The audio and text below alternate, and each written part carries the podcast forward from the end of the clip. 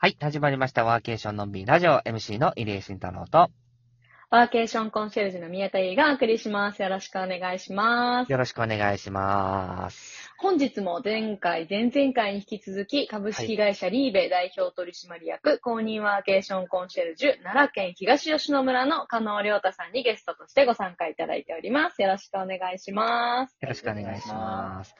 はい。では今日のテーマなんですけれども、まあ前回は村についてお話したんですが、今回はですね、うんうん広域について、まあたまにやる広域についてなんですけど、この奈良の広域が面白いのでお話したいなというふうにね、加納さんと思っております。で奈良県の南部がね、奥大和という言い方を最近されて、なんか結構ブランディングされてる、そんな感じですよね。そうですね。はい。まあ、主に奈良県のこう、南部東部っていう地域にはなるんですけれども、うん。住んでると、ほぼあの、北西部なんですね。あの、うん奈良公園を中心とした奈良市うん。とか郡山とか、あうんの、北の方にほとんどが住んでもらうんですけど、うん面積の広いこの奥山とこそすごく、あの、魅力もたくさんあるので、ぜひ来てほしいなっていう思いで、奥山とって名前をつけて今ブランディングしてやってるって感じですね。そう、うんあの、初めて聞いた方も多いと思うんで、ちょっと僕から解説をさせていただくと、奈良県って、奈良の大仏とかのイメージがすごいあると思うんですけど、それってほぼ、県を四角で見たときに、左上なんですよ。うん全部。へで、ほぼ全てが左上にあって、奈良のイメージが。それ以外の左上の、なんか15%ぐらいのところに全部あって、それ以外が山なんですよ。あ、そうなんですか？はい。そう。奈良盆地以外はそうですそうね。なので、あの、実は、あの、今、その、果樹面積っていう調べ方があって、要は山とか住めないから、果樹地面積っていうのが、例えば、千葉県とか茨城県って、そう、果樹地面積広いんですよね。あの、山少なくて人住めるとこ多いから。なんですけど、確かに。はい。奈良県って実は、日本最下位なんですよ。人住めるとこ少ないんだ。少なすぎるんですよ。そう。だからこそ、そう、最下位なんですよ、実は。はい。あと、もう、堂々と大阪よりもはるかに下みたいな感じですね。しかも結構飛び抜けて最下位です。そう。それぐらい人が住んでる地域が偏ってるので、その住んで、そう。だからその、ね、割合とかもすごい偏っていて、そう、なので、うんそういった意味で、あの、違う地域ってところを、大和がね、あの、大和なでしことか、そういったうん奈良時代の大和の違うところで、ちょっと山の方の奥大和みたいなブランディングをされてるのかなっていうのは僕は解釈してます。うんああ、そうなんだ。確かに、知らなかったです。う。うんん。そうっすね。え、あのさん、奥大和って、まあ、東吉野村の話でも、ね、結構盛り上がったんですけど、要は、イメージとしてはどうなんですか？東吉野村みたいな村が、こう、ポンポンポンポンポンポンって、ちょこちょこちょこちょこあるっていうイメージなんですか？そうですね。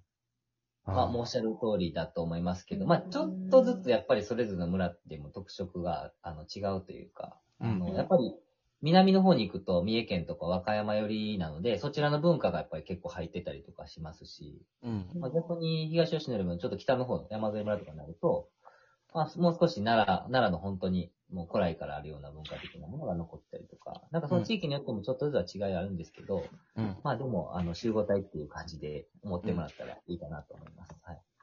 確かに。うんやっぱりなんか奈良県ってすごいなんか歴史があるっていうか、ものすい。ごいこう、世界に誇る歴史を持ってるっていうイメージがやっぱりあるので、うんでも一方でその、人が住んでる地域がめちゃめちゃ偏ってるみたいなことって、うんどっちかというとこう課題というか、良くも悪くも課題うんかなっていう。うんうんうんうん。な住んでるるほど。うん。そうですよね。だからなんかこういうふうな、あの、ブランディングかけていこうっていうのは、やっぱ県として考えてるっていうのは、ななんかここはなんか筋が通るなという気はしていて。はいはい。そうですね。う。ん。そうですよね。どうどうですか？なんかその、東吉野村と他の村の交流とかって、なんかそういうのってあるんですか？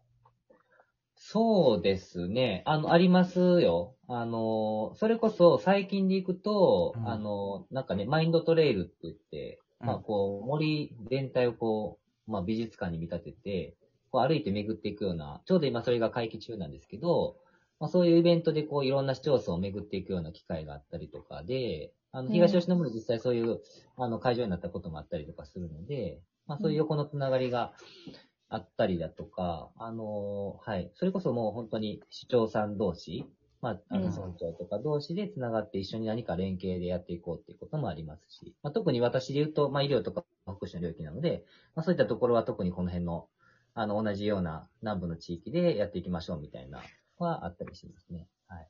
う。うんーんなんかでも、本当にそういう小さな村が一つだけとかだと、やっぱりその課題に対しての取り組む規模感も、その村一つレベルになっちゃいますけど、やっぱりいろんなところが点在するっていうと、まあ、みんなで力を合わせてやると、その分のね、人口もその分の能力も上がりますもんね。はい。まあ、ただ、ちょっとぶっちゃけたところでいくと、うんあの、正直、あの、町長同士とか村長同士でも、やっぱり仲いい仲良くないみたいなのが あったりするのうんで。あの、その辺が、やっぱりもっともっとうまく連携取ってやりたいなっていうところもあって、まあ、奈良県自体も、あの、それこそプレイヤー同士をつなぎ合わせるみたいなのを、まあ、講座を、こう、あの、してもらうことを増やしてですね、なんか、まずプレイヤー同士で同じようなことやってる人たちで一緒に盛り上げていこうみたいな、まあ、そういうの今、奥山とで去年からやってる感じですね、今。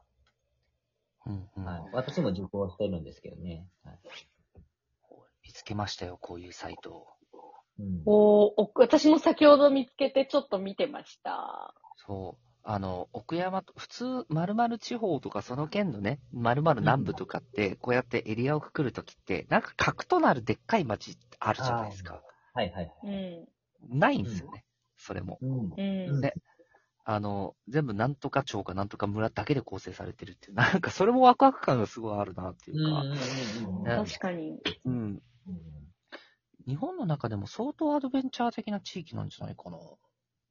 確かにそうかもしれないですね。うん。うん。だって、アクセス真逆っすもんね。どこからどう見ても。うん。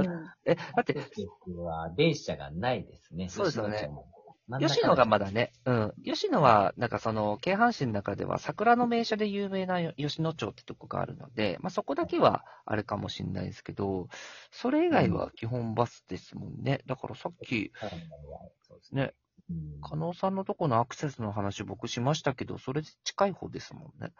え えー、そうなんおっしゃだ。る通りです。本当に。あと、あれ通ってるんですよね。日本で一番、あ、うん。ご存知ですか？加納さんご存知ですか？日本で一番長い路線バス通ってるのってご存知ですか？え？え、奥山とに。はい。そうなんですね。うん。あの、そう、奈良県の柏原っていう町があるんですけど、うんそこから、ずーっと、この奥山と山間部をずーっと路線バスでガーっていろんなとこ止まっていって、うん。で、和歌山かな？和歌山の新宮ってとこあるんですけど、そこに抜けていく路線バスがあるんですよ。それまだあるんですね、今。うんそうなん片道6時間とかじゃなかったかなええー、嘘 そう。やばそうっていうそう、バスが通って、そう、それを全部路線バスで繋がなきゃいけないみたいな。すごい。うん。であるだけでも、そう、スケール感がだからね、なんかね、想像を上回りますよね。うーん。うん。なんか逆にこの地域の特性を生かして、こう不便を楽しもうみたいなワーケーションもすごくありですよね。ありありむしろ。なんだろう、デジタルデックトックスしちゃえみたいな、もうスマホ持ってくなみたいな。なんか Wi-Fi が通ってるところのが少ないから、うん逆にそれを見つけようみたいな気持ちで。そうそうそいや、それこそ奈良県の一番最南端の十津川村とか、下下北山とかは、まあそういうちょっとブランディングもしてはるとこもありますし、まあ下北は実際にこういろんな企業さんが今、う。うん。まああのサテライトオフィスであのやられたりとか、かなり行ってはるイメージがありますね。あの、この辺からも2時間半ぐらいかかるんですけどね。え めちゃめちゃ奈良県民でも行ったことない地域ですね、うん結構。ー、へうん戸塚行きましたね。なんかその、なんだろう、高さ1000メートル、じゃあ1000メートル、100メートルぐらいのなんかギシギシ揺れる吊り橋とかあるんですよね。ああ、谷瀬の釣ー。り橋。ねあ、そう、谷瀬の吊り橋。有名です、有名です。うんで、これがまたね、びっくりするのが、この環境下が世間一般的に言える関西地方にあるんですよね。確かにそうですよね。はい。だから、皆さんの思ってる以上に関西ってすごい偏ってるんですよ。うん。エリアがうん。だからこそ、うんちょっと出たら、一気に文化が変わるっていうか、即こういう場所があるっていうのは、うんちょっ、と、うん、関東の同じようなイメージでいくと、全然そこが、話が変わってきちゃううん。ううんん。うので、だからこれ、ぐ、ね、そう東京の方が群馬ぐらいに行ったらもう、この状態みたいな感じですもんな。ん。群馬の南側ね、埼玉とか。そうですよね。うん、そんなレベルかこれで、やっぱ村ごとにこういう祭りの文化とか、あー風習とかってあるじゃないですか。うんだから、、どっちかというともうちょっと滞在するっていうよりも、がっつり長期滞在で村を楽しむっていう方が多分向いてると思うんですよね。うんうんうんうん。この時期に祭りあるからもう前後入れたら計 1, ヶ月ぐらいいちゃえみたいな。なんかそっちの方が楽しいような気がしますよね。うんうんうん。いや、おすすめですね。そう。であとはあれですよね。もうなんか、こういうところに好きになった人だけでいいよ、来てくれるのはぐらいの。うん。うん。この、うん。ヒス、ヒステリックな、なんかちょっと謎めいたみたいなところもあってもいいかもしれないし、うんなんかそういう確かにのが確かに。ね、ワクワク感がこう出てくるというか、うん。うん。僕も行くまで分かんなかったら想像がつかなかったんで、うん。戸塚はね、行ってたからあれですけど、そう公共交通だけで東吉野に行って、そう、イメージがあれだったんで、すごい楽しかったです、あの時は。はい。というわけでですね、ちょっと3回にわたって、加納さん、あの、いろいろはいとありがとうございました。なんか、はい、こねち、らこそありがとうございました。はいラジオ聞いてる皆さんも奈良県の新しい顔が見えたんじゃないかなというふうにも思ってます。うん。ぜひ、東吉野村ね、と、う、うんん。お越しいただきたいなというふうに思っています。はい。というわけで、そろそろこの放送はこれまで、また次回のラジオでお会いしましょう。バイバイ。